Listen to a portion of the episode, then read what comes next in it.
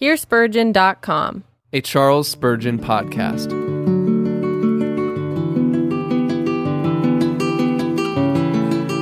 The Evil and Its Remedy. Sermon number 223, delivered on Sunday morning, November 14th, 1858, by Charles Spurgeon at the Music Hall, Royal Surrey Gardens. I shall have two texts this morning the evil and its remedy. The iniquity of the house of Israel and Judah is exceedingly great. Ezekiel 9, verse 9, and the blood of Jesus Christ, his Son, cleanses us from all sin. 1 John chapter 1 verse 7 we can learn nothing of the gospel except by feeling its truths. No one truth of the gospel is ever truly known and really learned until we have tested and tried and proved it, and its power has been exercised upon us. I have heard of a naturalist who thought himself exceedingly wise with regard to the natural history of birds and yet he had learned all he knew in his study and had never so much as seen a bird, either flying through the air or sitting upon its perch. He was but a fool, although he thought himself exceedingly wise. And there are some men who like to think themselves great theologians. They might even pretend to take a doctor's degree in divinity, and yet if we came to the root of the matter and asked them whether they ever saw or felt any of these things of which they talked, they would have to say, No, I know these things in the letter, but not in the spirit. I understand them as a matter of theory, but not as things of my own consciousness or experience. Be assured that as the naturalist who was merely the student of other men's observations knew nothing, so the man who pretends to religion but has never entered into the depths and power of its doctrines or felt the influence of them upon his heart knows nothing whatever, and all the knowledge he pretends to have is but varnished ignorance. There are some sciences that may be learned by the head, but the science of Christ crucified can only be learned by the heart. I have made use of this remark as the preface to my sermon because I think it will be forced from each of our hearts before we have done if the two truths which I shall consider this morning shall come at all home to us with power. The first truth is the greatness of our sin. No man can know the greatness of sin till he has felt it. For there is no measuring rod for sin except its condemnation in our own conscience, when the law of God speaks to us with a terror that may be felt. And as for the richness of the blood of Christ and its ability to wash us, of that also we can know nothing till we ourselves have been washed and have ourselves proved that the blood of Jesus Christ, the Son of God, has cleansed us from all sin. I shall begin then with the first doctrine as it is contained in the ninth chapter of Ezekiel, the ninth verse the iniquity of the house of Israel and Judah is exceedingly great. There are two great lessons which every man must learn and learn by experience before he can be a Christian. First, he must learn that sin is an exceedingly great and evil thing. And he must learn also that the blood of Christ is an exceedingly precious thing and is able to save unto the uttermost them that come unto it. The former lesson we have before us. Oh, may God, by his infinite spirit, by his great wisdom, teach it to some of us who never knew it before. Some men imagine that the gospel was devised in some way or other to soften down the harshness of God towards sin. Ah, how mistaken the idea! There is no more harsh condemnation of sin anywhere than in the gospel. You shall go to Sinai, and you shall there hear its thunders rolling. You shall behold the flashing of its terrible lightnings, till, like Moses, you shall exceedingly fear and quake, and come away declaring that sin must be a terrible thing. Otherwise, the Holy One had never come upon Mount Paran with all these terrors round about him. But after that, you shall go to Calvary. There you shall see no lightnings, and you shall hear no thunders, but instead thereof, you shall hear the groans of an expiring God, and you shall behold the contortions and agonies of one who bore all that incarnate God could bear, with strength enough and none to spare.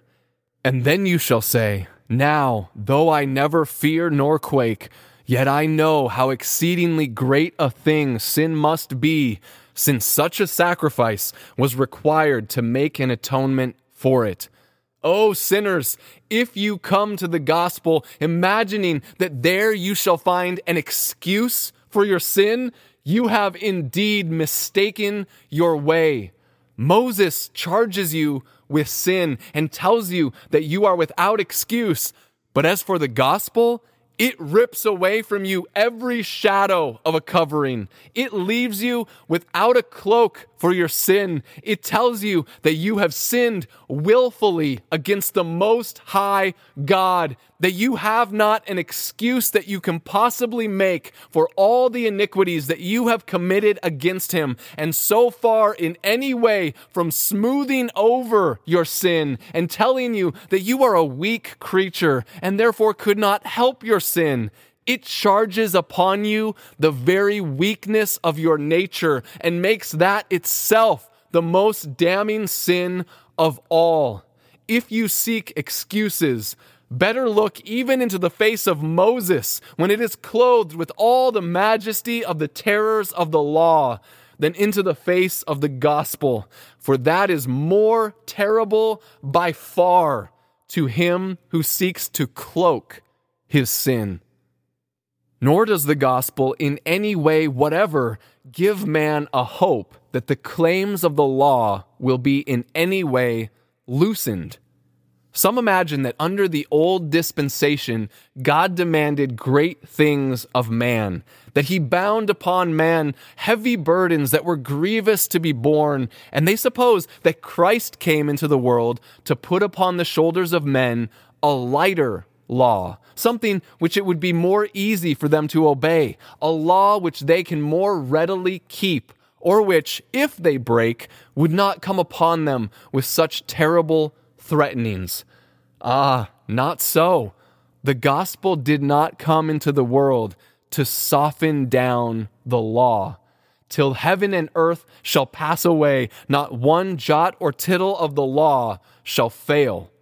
What God has said to the sinner in the law, he says to the sinner in the gospel.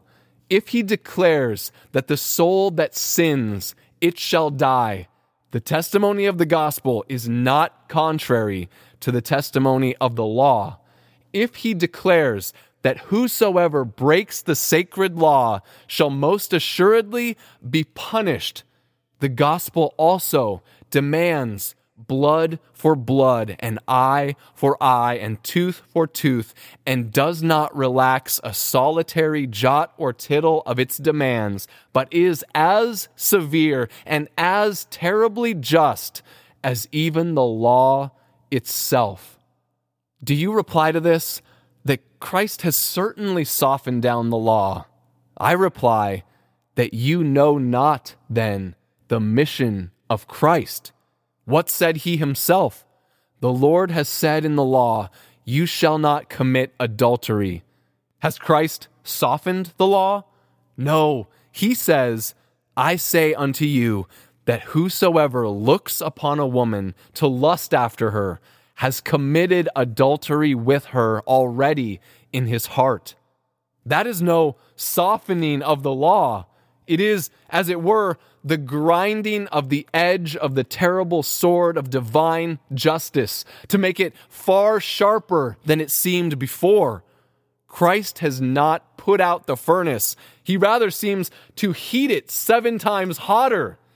Before Christ came, sin seemed unto me to be but little, but when he came, sin became exceedingly sinful, and all its dread heinousness stood out before the light.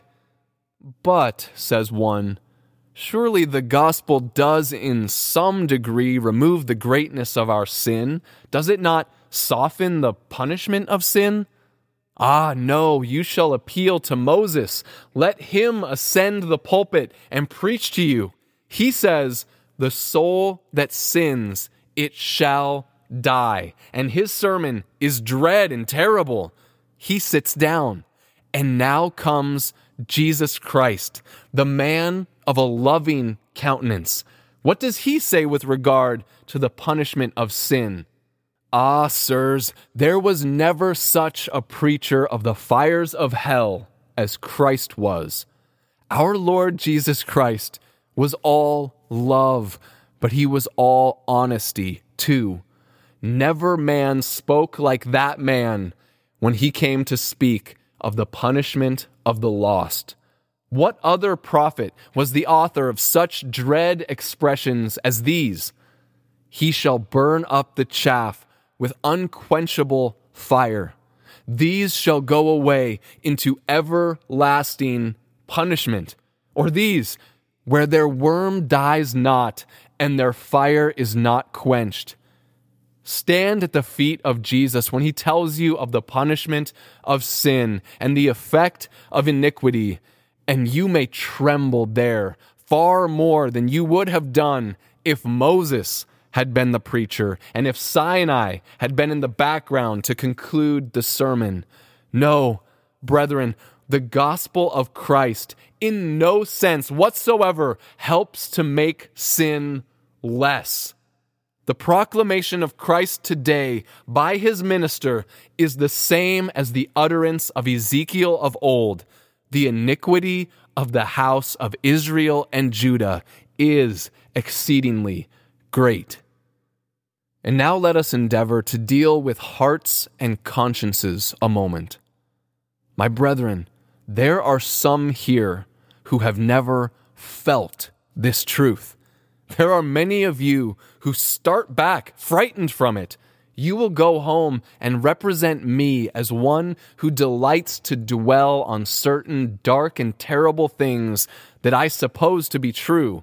You say within yourselves, I cannot, I will not receive that doctrine of sin. I know I am a frail, weak creature.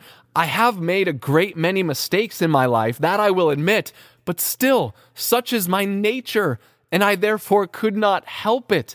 I am not going to be arraigned before a pulpit and condemned as the chief of criminals. I may be a sinner. I confess I am with the rest of mankind. But as to my sin being anything so great as that man attempts to describe, I do not believe it. I reject the doctrine. And do you think, my friend, that I am surprised at your doing so? I know who you are. It is because, as yet, the grace of God has never touched your soul that therefore you say this. And here comes the proof of the doctrine with which I started. You do not know this truth because you have never felt it. But if you had felt it, as every true born child of God has felt it, you would say, the man cannot describe its terrors as they are. They must be felt before they can be known. And when felt, they are not to be expressed in all their fullness of terror. But come, let me reason with you for a moment. Your sin is great, although you think it small. Remember, brother, I am not about to make out that your sin is greater than mine. I speak to you and I speak to myself also. Your sin is great. Follow me in these few thoughts, and perhaps you will better understand it. How great a thing is one sin, when according to the Word of God, one sin could suffice to damn the soul. One sin, remember, destroyed the whole human race. Adam did but take of the forbidden fruit, and that one sin blasted Eden and made all of us inheritors of the curse, and caused the earth to bring forth thorns and thistles even unto this day. But it may be asked, could one sin destroy the soul?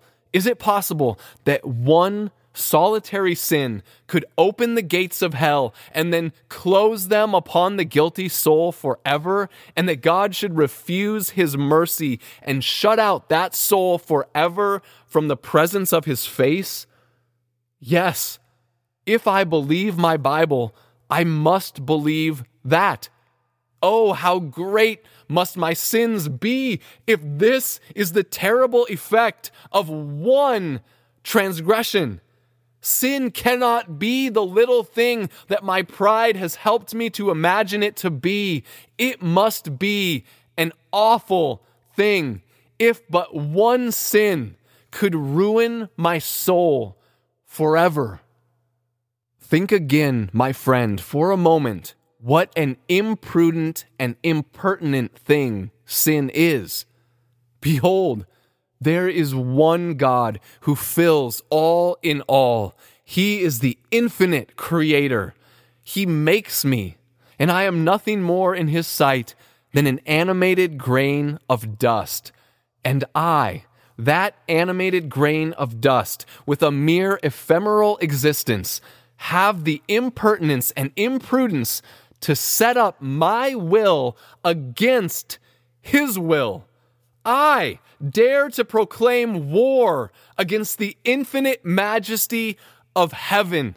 It is a thing so audacious, so infernally full of pride that one need not marvel that even a sin in the little eye of man should, when it is looked upon by the conscience in the light of heaven, appear to be great indeed.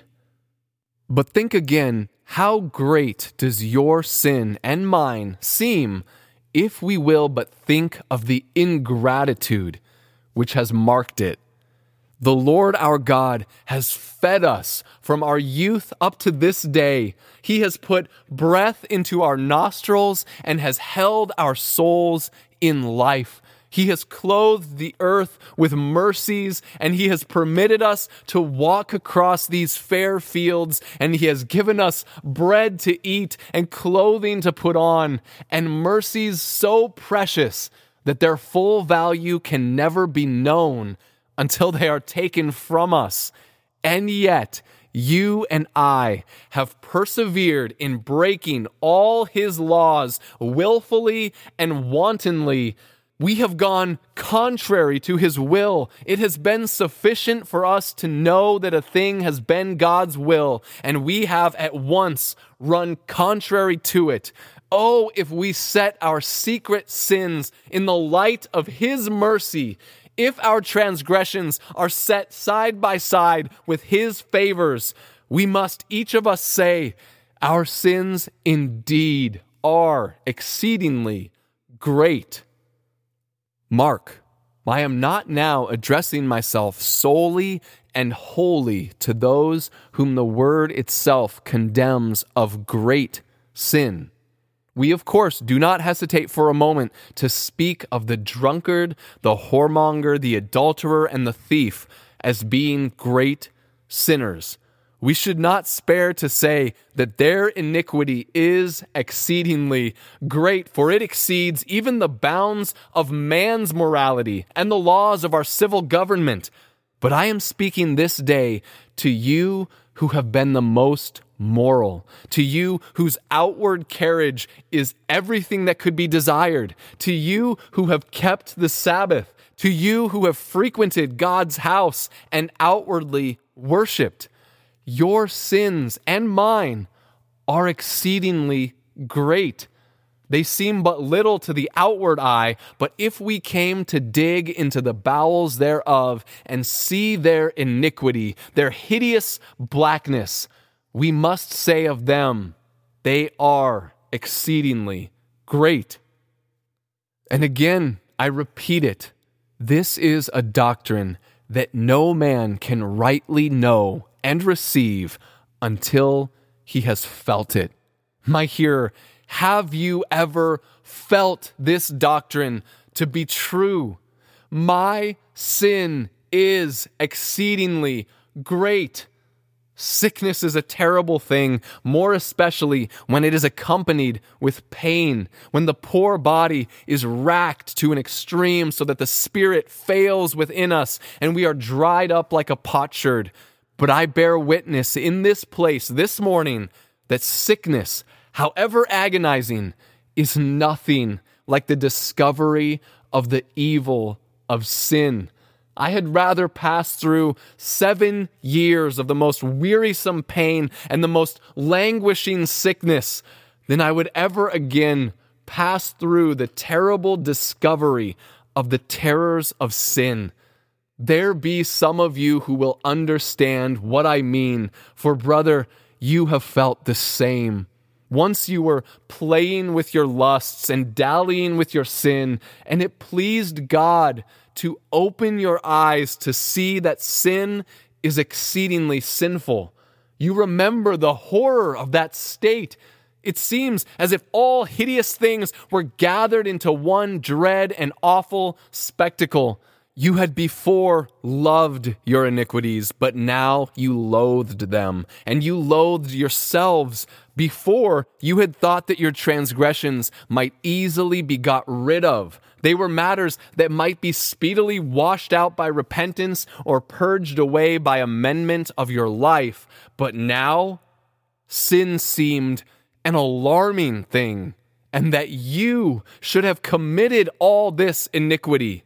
Life seemed to you a curse, and death, if it had not been for that dreary something after death, would have been to you the highest blessing if you could have escaped the lashings of your conscience, which seemed to be perpetually whipping you with whips of burning wire. Some of you, perhaps, passed through but a little of this. God was graciously pleased to give you deliverance in a few hours but you must confess that those hours were hours into which it seemed as if years of misery had been compressed. It was my sad lot for three or four years to feel the greatness of my sin without a discovery of the greatness of God's mercy. I had to walk through this world with more than a world upon my shoulders and sustain a grief that so far exceeds all other griefs as a mountain exceeds a molehill. And I often wonder to this day how it was that my hand was kept from tearing my own body into pieces through the terrible agony which I felt when I discovered the greatness of my transgression. Yet I had not been a greater sinner than any one of you here present, openly and publicly, but heart sins were laid bare, sins of lip and tongue were discovered. And then I knew. Oh, that I may never have to learn over again in such a dreadful school this terrible lesson. The iniquity of Judah and of Israel is exceedingly great. This is the first part of the discourse. Well, cries one, turning on his heel, there is very little comfort in that. It is enough to drive one to despair, if not to madness itself. Ah, friend, such is the very design of this text if I may have the pleasure of driving you to despair, if it be a despair of your self righteousness and a despair of saving your own soul, I shall be thrice happy. We turn, therefore, from that terrible text to the second one the first of John, the first chapter, and the seventh verse, the blood of Jesus Christ, his Son, cleanses us from all sin. There lies the blackness. Here stands the Lord Jesus Christ. What will he do with it? Will he go and speak to it and say, This is no great evil. This blackness is but a little spot. Oh no, he looks at it and he says, This is terrible blackness, darkness that may be felt. This is an exceedingly great evil. Will he cover it up then? Will he weave a mantle of excuses and then wrap it around the iniquity? Ah, no. Whatever covering there may have been, he lifts it off. And he declares that when the Spirit of truth comes, he will convict the world of sin and lay the sinner's conscience bare and probe the wound to the bottom. What then will he do? He will do a far better thing than make an excuse or than to pretend in any way to speak lightly of it. He will cleanse it all away, remove it entirely by the power and meritorious virtue of his own blood, which is able to save to the uttermost. The gospel does not consist in making a man's sin appear little the way Christians get their peace is not by seeing their sins shriveled and shrinking until they seem small to them, but on the contrary, they first of all see their sins expanding, and then after that, they obtain their peace by seeing those sins entirely swept away, far as the east is from the west. Now, Carrying in mind the remarks I made upon the first text, I call your attention for a few moments to the greatness and beauty of the second one. Note here, the blood of Jesus Christ, his Son, cleanses us from all sin. Dwell on the word all for a moment. Our sins are great Every sin is great, but there are some that in our apprehension seem to be greater than others. There are crimes that the lip of modesty could not mention. I might go far in this pulpit this morning in describing the degradation of human nature in the sins which it has invented. It is amazing how the ingenuity of man seems to have exhausted itself in inventing fresh crimes. Surely there is not the possibility of the invention of a new sin, but if there be, before long, man will invent it. For man seems exceedingly cunning and full of wisdom in the discovery of means of destroying himself and the endeavor to injure his Maker. But there are some sins that show a diabolical extent of degraded ingenuity. Some sins of which it were a shame to speak, of which it were disgraceful to think. But note here the blood of Jesus Christ cleanses from all sin. There may be some sins of which a man cannot speak but there is no sin which the blood of Christ cannot wash away. Blasphemy, however profane, lust, however bestial, covetousness, however far it may have gone into theft and plunder, breach of the commandments of God, however much of riot it may have run, all this may be pardoned and washed away through the blood of Jesus Christ. In all the long list of human sins, though that be as long as time, there stands but one sin that is unpardonable. And that one no sinner has committed if he feels within himself a longing for mercy. For that sin, once committed, the soul becomes hardened, dead, and seared, and never desires afterwards to find peace with God. I therefore declare to you, O trembling sinner, that however great your iniquity may be, whatever sin you may have committed in all the list of guilt, however far you may have exceeded all your fellow creatures, though you may have distanced the Pauls and Magdalenes and every one of the most heinous culprits in the black race of sin, yet the blood of Christ is able now to wash your sin away. Mark, I do not speak lightly of your sin. It is exceedingly great, but I speak still more loftily of the blood of Christ. Great as are your sins, the blood of Christ is greater still. Your sins are like great mountains, but the blood of Christ is like Noah's flood. 20 cubits upwards shall this blood prevail, and the top of the mountains of your sin shall be covered.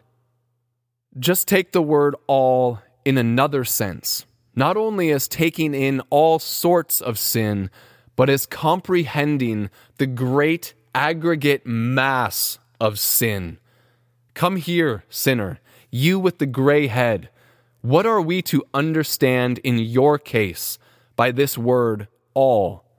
Bring here the tremendous load of the sins of your youth. Those sins are still in your bones, and your tottering knees sometimes testify against the iniquities of your early youth. But all these sins Christ can remove. Now bring the sins of your riper manhood your transgressions in the family, your failures in business, all the mistakes and all the errors you have committed in the thoughts of your heart. Bring them all here. And then add the iniquities of your frail and trembling age. What a mass is there here! What a mass of sin! Stir up that putrid mass, but put your finger to your nostrils first, for you cannot bear the stench thereof if you are a man with a living and quickened conscience. Could you bear to read your own diary if you had written there all your acts? No, for though you be the purest of mankind, your thoughts, if they could have been recorded, would now, if you could read them, make you startle and wonder that you are demon enough to have had such imaginations within your soul, but put them all here, and all these sins the blood of Christ can wash away. No, more than that. Come here, you thousands who are gathered together this morning to listen to the word of God. What is the aggregate of your guilt? Here you have come, men of every grade and class, and women of every age and order. What is the mass of all your united guilt? Could you put it so that mortal observation could comprehend the whole within its sight it were as a mountain with a base broad as eternity and a summit lofty almost as the throne of the great archangel. But remember, the blood of Jesus Christ, his Son, cleanses from all sin. Let but the blood be applied to our consciences, and all our guilt is removed and cast away forever. All none left, not one solitary stain remaining, all gone. Like Israel's enemies, all drowned in the Red Sea, so that there was not one of them left. All swept away, not so much as the remembrance of them remaining. The blood of Jesus Christ cleanses from all sin. Yet once more, in the praise of this blood, we must notice one further feature.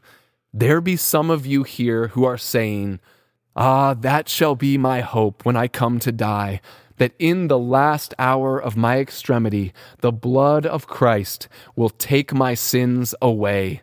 It is now my comfort to think that the blood of Christ shall wash and purge and purify the transgressions of life.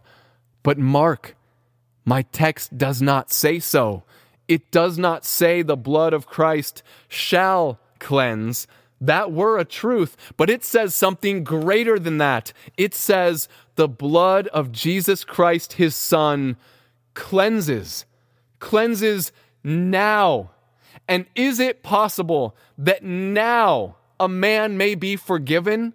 Can a harlot now have all her sins blotted out of the book of God? And can she know it? Can the thief this day have all his transgressions cast into the sea? And can he know it? Can I, the chief of sinners, this day be cleansed from all my sin and know it?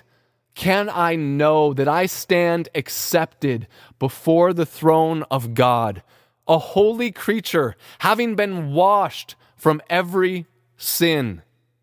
Yes.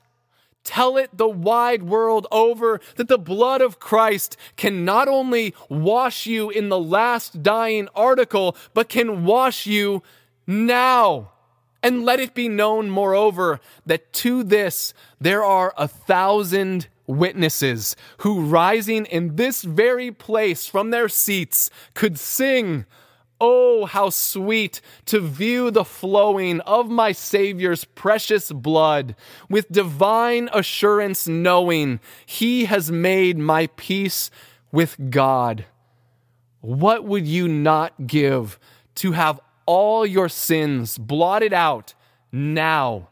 Would you not give yourself away to become the servant of God forever if now your sins should be washed away?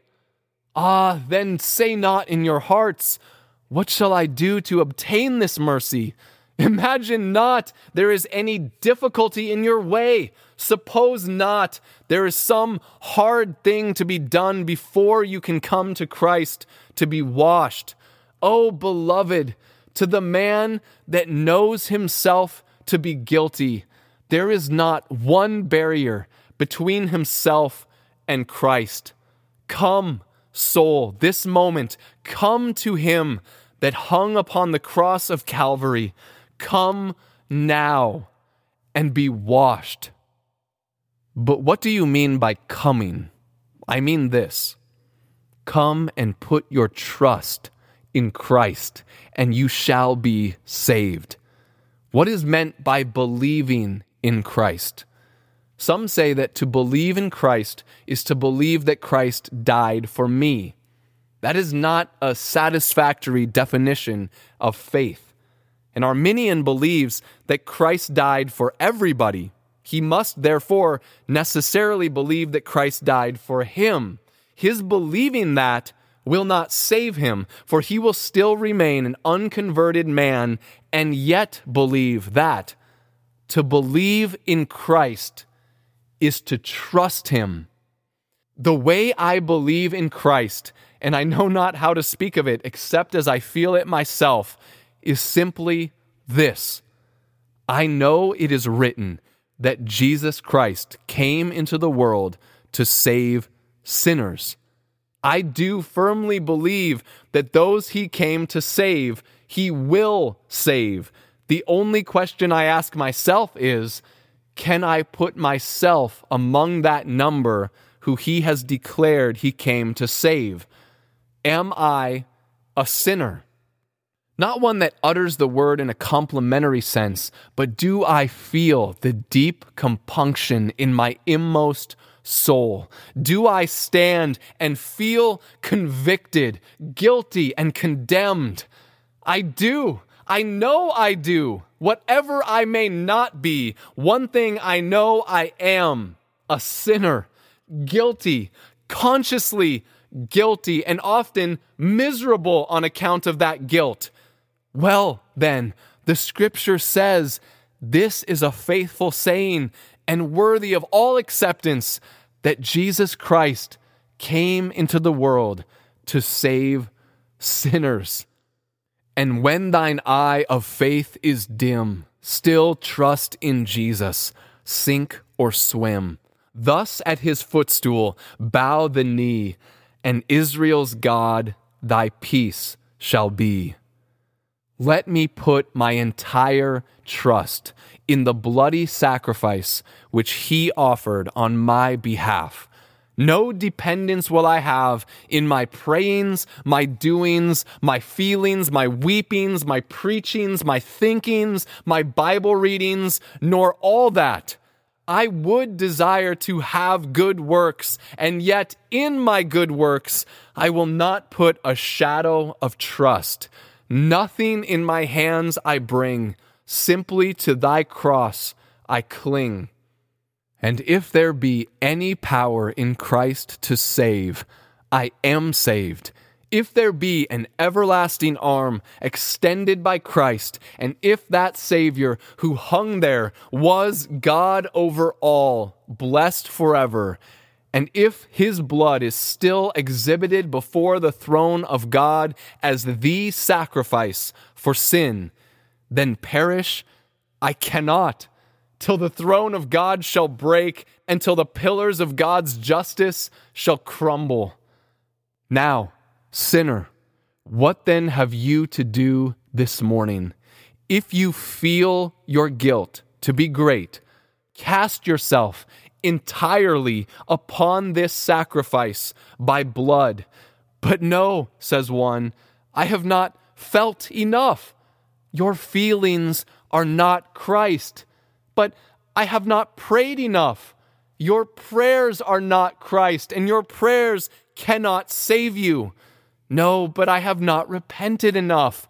Your repentance may destroy you if you put that in the place of Christ. All that you have, I repeat this morning, is this Do you feel yourself to be a lost, ruined, guilty sinner? then simply cast yourself on the fact that Christ is able to save sinners and rest there. What? Do you say you cannot do it? Oh, may God enable you. May He give you faith, sink or swim, to cast yourself on that.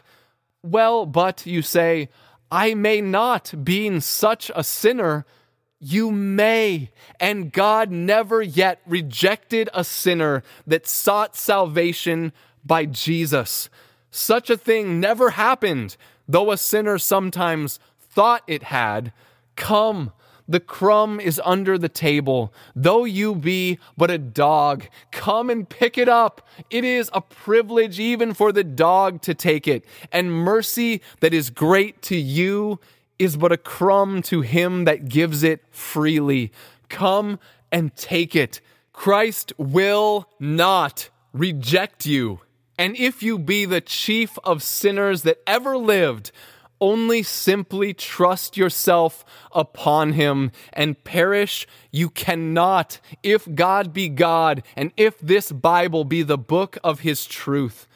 The Lord now help each one of us to come afresh to Christ, and to his name be glory.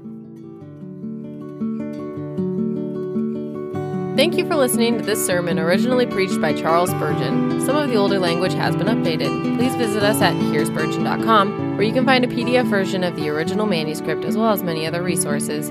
Feel free to duplicate and distribute this material, but please do not charge anyone for it or in any way alter the content without permission. You can support this ministry by subscribing, liking, following, sharing, and leaving us positive reviews. Most importantly, please join with us in praying that God would use these sermons to both save those who are lost and impassion his people for his glory.